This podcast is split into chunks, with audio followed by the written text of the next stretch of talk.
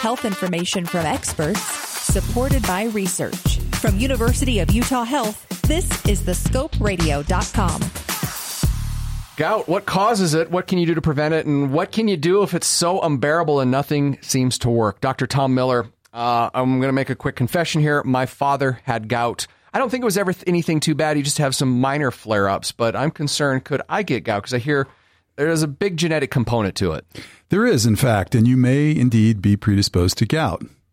So the question is, where did your father first have his gout attack? I don't even remember. You know, Like they used to call maybe? it podagra, the big toe. That was where people usually developed gout attacks. Okay. And in the old days, you'll see pictures of sort of portly men in uh, 17th century English garb with their foot up on a on a pedestal, and they have a bright red toe in the painting, and that's classic podagra. That's gouty inflammation of the first toe. Which, uh, interesting side note, I actually did read about that.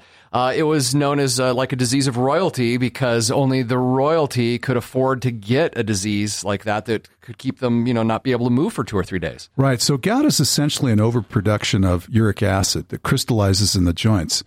And the reason that you would sometimes get a higher concentration of uric acid is that you would take in large amounts of protein. So if the if the wealthy person was on a big meat diet from that hunt that they were just on and they were portly to begin with and they were washing it down with their favorite port or bordeaux that would sort of oh, yeah, that would sort of push them over the limit and they would then develop crystals in their joints and that would cause the intense pain and inflammation redness swelling Yeah, uh, not a lot of fun though. I hear that there's so there are varying levels of pain caused by gout. Do you, in the medical community, define what those levels well are? Well, generally speaking when someone has an attack we call an acute attack a gouty attack it's very painful because what happens imagine all of a sudden you have crystals deposit in your joints and that sets up an inflammatory reaction where you have all the mediators of inflammation focusing in on those crystals to try to eat them if you will that causes tremendous pain redness infusion of, of, of blood into that area and it is very painful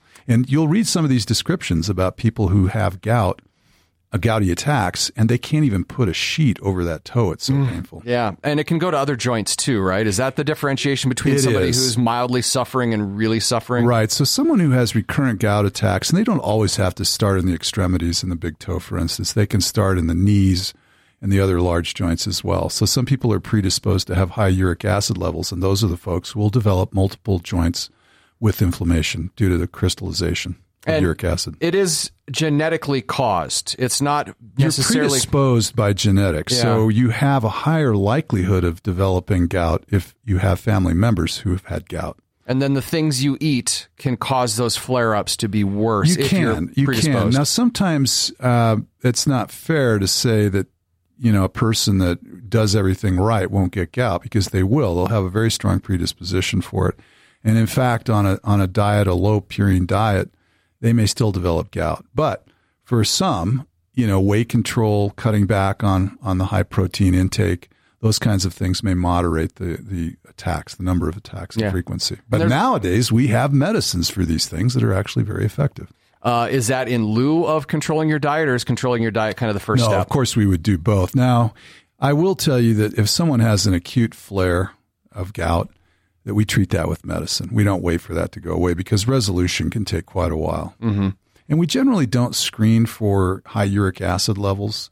So someone who develops gout, then we get after him with diet, but we also treat that initial attack with medication because it resolves much more quickly. And at what point does it become a little bit more elevated?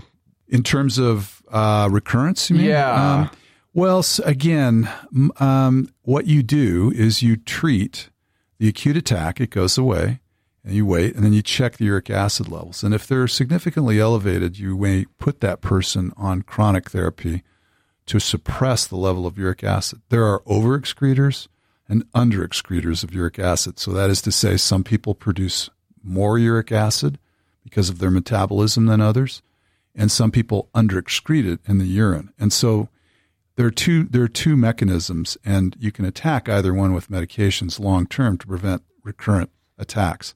Generally, if someone has one attack, you'll treat that acutely, and then you'll follow up and see how they're doing. So I wouldn't rush to put somebody on chronic therapy. And uh, how many people end up going on chronic therapy? Because I have talked to people since I found out my dad has it that they suffer quite often.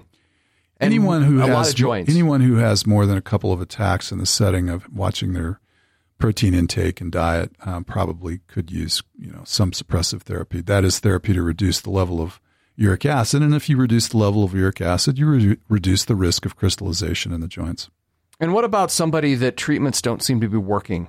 Um, I have talked to a couple people that they, they seem to suffer from it, and it doesn't seem like the medication's working, the diet's working.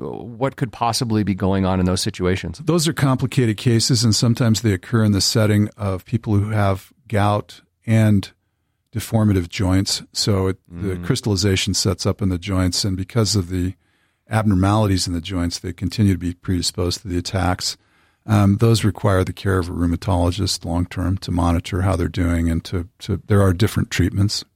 But yes, there are some people that have recurrent attacks and they need special treatment, and usually we'll send them to the specialist. So, if somebody is suffering from gout, it sounds like it's very painful, and they're probably it is quite painful. They're going to seek out some help to alleviate they that. They will pain. seek out some help, and I would say to those that are listening that if it happens in the large toe, it becomes red and inflamed, and you're over thirty uh, you probably should think about gout. And then it's a possibility there's an infection there, so you don't want to. You know, it could be an infection oh, rather okay. than a gouty attack. But that's unless you've had trauma to the to the toe or the feet, that would be less likely. Come and see a primary care physician. They can generally treat it if it becomes more complicated than a rheumatologist. Correct. Have a question about a medical procedure? Want to learn more about a health condition? With over 2,000 interviews with our physicians and specialists, there's a pretty good chance you'll find what you want to know. Check it out at thescoperadio.com.